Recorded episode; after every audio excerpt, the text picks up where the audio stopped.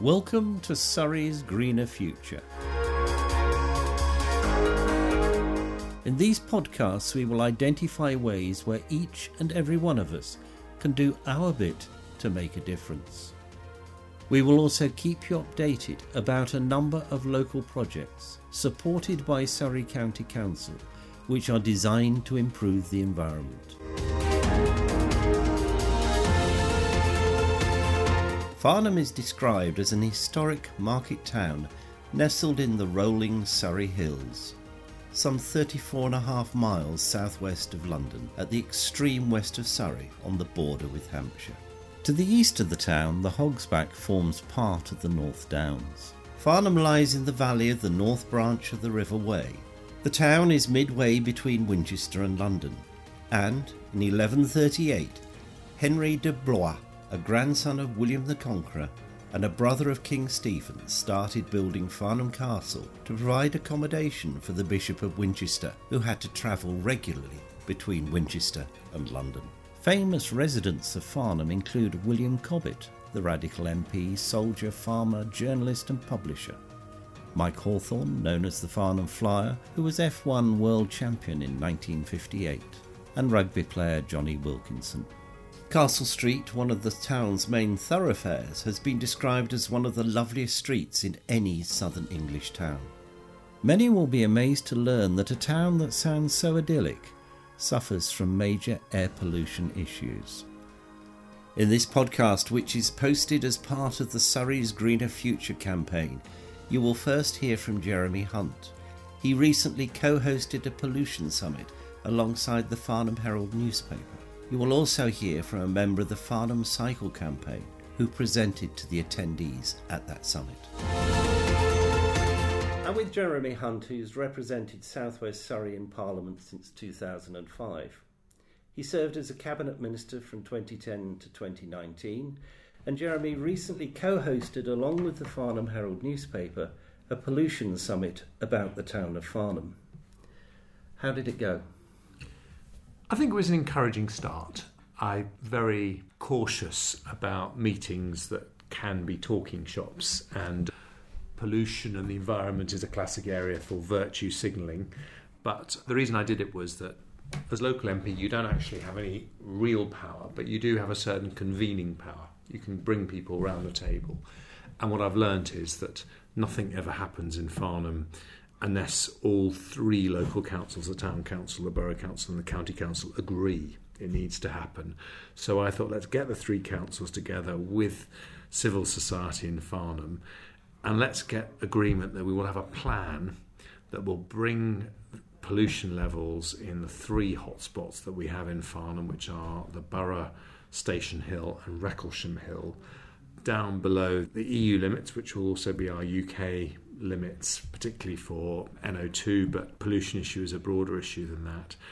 And so, what I detected was a lot of willingness to do things, but I also got some commitments for plans, timeframes, and what I need to do is to hold everyone to account and make sure they deliver. And when do they have to deliver by? Well, I want the plan for the borough, which is really about the pedestrianisation of the borough, I want the plan to be delivered by the end of January. Now, there's a caveat to that plan, which is that we don't have the funding to do anything, and I think it'll probably cost between five and ten million. But we can't go about raising the money until we have a plan. It's a chicken and egg thing. So, what I want is a plan with a price tag, and then I'm going to start uh, going around with a, a, tin, rattling it, and asking people like Surrey and the, the LEP and anyone I can think of, developers who are busy tearing down the Woolmead and don't quite know what they're going to do with it. So there's lots of people we can go and talk to, but we need to have a plan with the price tag. So pollution's been shown to have an impact on health. And as a former Secretary of State for Health and Social Care, what are your views on the impact to the NHS? Well, they are absolutely huge. And if you look at the growth in respiratory diseases like COPD, the worry that I have is that just as we seem to be banishing the evil of smoking, we're actually replacing it with another respiratory evil, which is pollution in the atmosphere. And I think this is perhaps particularly conscious to me personally because I have young kids, five, seven, and nine. and where we live in London during the week. We're not far away from some really busy roads, and you read a lot of stuff about how it's very damaging for young lungs. And so I think this is one of those things where there is a very, very strong public feeling that things need to happen. I think the long term prognosis, I'm about to meet the Green parliamentary candidate for South West Surrey who's coming in to see me after this meeting, but his point is this is really about cars, and he's right. But we can see a trajectory whereby 20, 40, 50 will be almost entirely electric cars, and that problem will go away. I think the issue is between now and then what's going to happen, and are we going to get there at pace, or is this going to be painfully slow? Pollution is also a driver of climate change. At a time when the administration of the US appears not to believe there is climate change, we're seeing the destruction of part of Amazon's rainforests, reducing the planet's green lung, and also some of the growing Asian economies are building coal fired power stations. It's very easy for the individual person to believe that they can't make a difference. What encouragement can you give them to make that difference? Well, the first thing is that even President Trump's climate skepticism is not going to stop the onward march of common sense on climate change. I think the incredible power of the Extinction Rebellion protests when we had them demonstrated that America's now really the only country in the world where there is a political space to oppose climate change. I think everywhere else you go, uh, people recognise that we've got to do more and we've got to do more quickly. So I wouldn't lose heart from that. I, I wonder whether President Trump might have thought that he could cause the Paris Agreement to collapse by pulling out. In fact, I think the opposite. It's actually made people more determined to act. So, what can we all do? I think what we have to do is recognize that there are a lot of practical things that need to happen for climate change to work. So if you look at where we are now compared to 2010, some really impressive things have happened, but also there are some things that have been a real disappointment. And I think we can learn. And so what's impressive is that we now get a third of our electricity from renewables. That's a massive change from a country that used to get so much of our electricity from coal. Uh, by 2025, we won't be getting any electricity from coal. So that is a big change. But we still have a big problem with air quality, and that has been much slower. So I think the trick is to create market incentives that mean that ordinary businesses up and down the country start doing the right thing. And that's what we've done with solar panels, that's what we've done with wind farms, and that's what we need to do now when it comes to issues like pollution. My final question is what is the Hunt family doing to reduce their carbon footprint?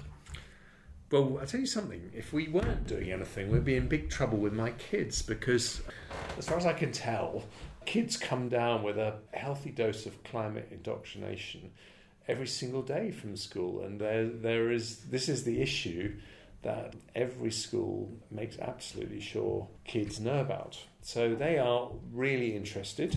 Their particular focus, I think, is understandably for kids is on the issues around wildlife and what's happening to endangered species and coral and that side of things. But what do we do as a family? Well, I think, like most families, we've started being much more conscientious about recycling. Started trying to avoid the use of single use plastics. We are buying our first electric car. We've been driving a hybrid car since 2014, and we will, I hope, in the next year move to being either hybrid or electric with all the cars that we use. But it is very much about uh, thinking globally, acting locally, and so we want to do our bit. Well, thank you very much.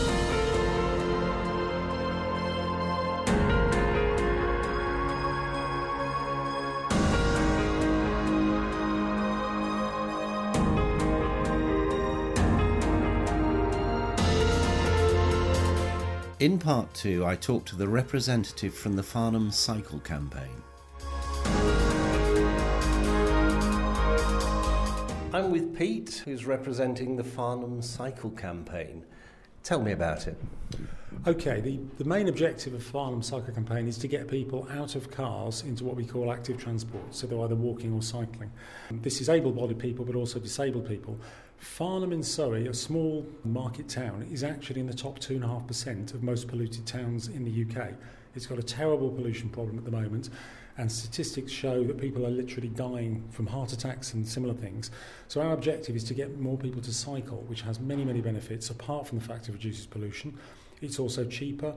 In a congested town, it's quicker, but also gives you exercise, which improves life expectancy. You get endorphins from it as well, so there's actually improvements on mental health. Plus, also, if we design the cycle tracks for unaccompanied 12 year olds, which is the Sustrans measure of success, then parents will allow teenagers to go out on their own with their friends on their bikes. So instead of meeting up on an Xbox with a headset on, which isn't really meeting anyone, and talking to the friends over the internet, they'll actually just get on a bike, cycle across town, go to the friend's house, and have what I'd call a proper relationship with their friends and their mates. It opens up the whole town centre to young people as well. So that's one of the many benefits. So what we're trying to build is we're trying to sort of replicate the success they've had in London by building a cycle superhighway. It's a very pretentious name, but it's designed to, to get people understanding that it's something different from a white line painted on a dangerous highway. This is actually a protected cycle route where there's a physical barrier between the cyclist and the cars. So our, our sort of slogan is you can cycle across Farnham without going on the road. And that's what we're hoping will wake people up to the possibilities here.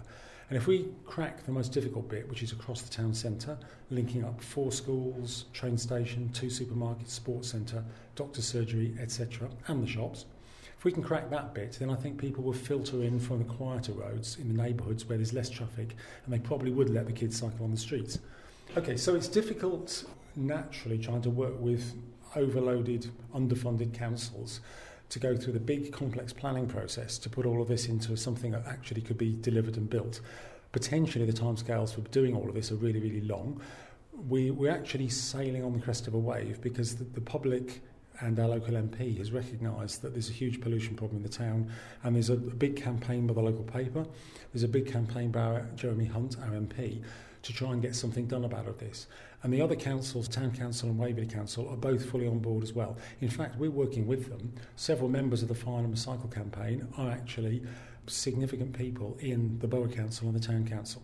So we want to make sure that everything that we're doing dovetails in with their view of the world. And therefore, when we eventually say, now can we go and do this, hopefully they will have helped create the this if you see what I mean, the thing that we're trying to do, they will have helped shape it in the first place. So they'll be very happy to just to, to push it on through. So that's what the Farnham Cycle campaign is really all about. It's, it's improving the quality of life in the town and making it a much nicer place for everybody to live. You mentioned the railway station. If I remember, there are about 500 parking spaces there. How are the commuters going to react to this? That's a very interesting point. We looked at the town and realised that Farnham's largest car park is the train station car park. It's new double decker, 500 spaces, which represents about a thousand car journeys per day because most days it's completely full. So we've actually done our first survey at the train station. We went along in the morning from 6am onwards, handing out leaflets to say, This is what we're planning. Come back in the evening and please vote if you believe in it. And then we went back in the evening with buckets and we handed people tokens and then dropped it in the yes bucket or the no bucket just to say, would they regularly use this cycle track if it was built. And the results were overwhelming. 667 people said yes, they would regularly use the cycle track. 136 people said no, they wouldn't. So that's five sixths of people, five to one in favour of using the cycle track. And more important than that, if all those people did regularly get on their bike, that's about 1,300 journeys per day that would be completed without any pollution at all. That's just one of the destinations on our route. We've got four schools as well as that. Think how many parents drive the 4x4 down to the school, drop the kiddie off, drive back, and then they go for a run. What we're saying is you take your um, bike, maybe with a cycle trailer if the children are young, or maybe just accompany the kids.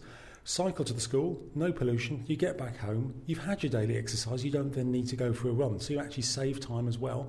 Plus, also, it's physically quicker to travel to a school on a bicycle than it is in a car because you don't get stuck in traffic, you don't have parking problems. So it's a win win win situation for everybody. Then the neighbourhood wins, the parent wins, and the children love going in cycle trailers. And there's a lot of new technology that's helping us as well. there's a, a huge revolution happening in electric scooters and electric bikes. Now, if I was to put one call out to either Mike Goodman, the Environment Minister, or Jeremy Hunt, our local MP, it would be please, please get electric scooters legalised. They're not legal on the road or the pavement at the moment. They are in Europe, they're widely used, and they're relatively safe because you don't travel generally at more than 10 or 15 miles an hour on them.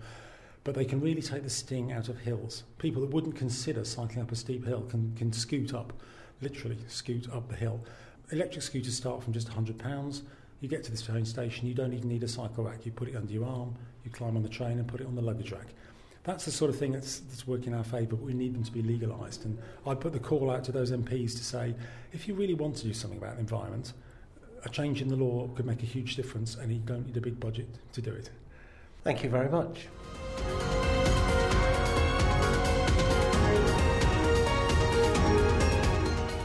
This podcast has been produced by the Mr. T Podcast Studio as part of Surrey's Greener Future programme please use this material to help inform others.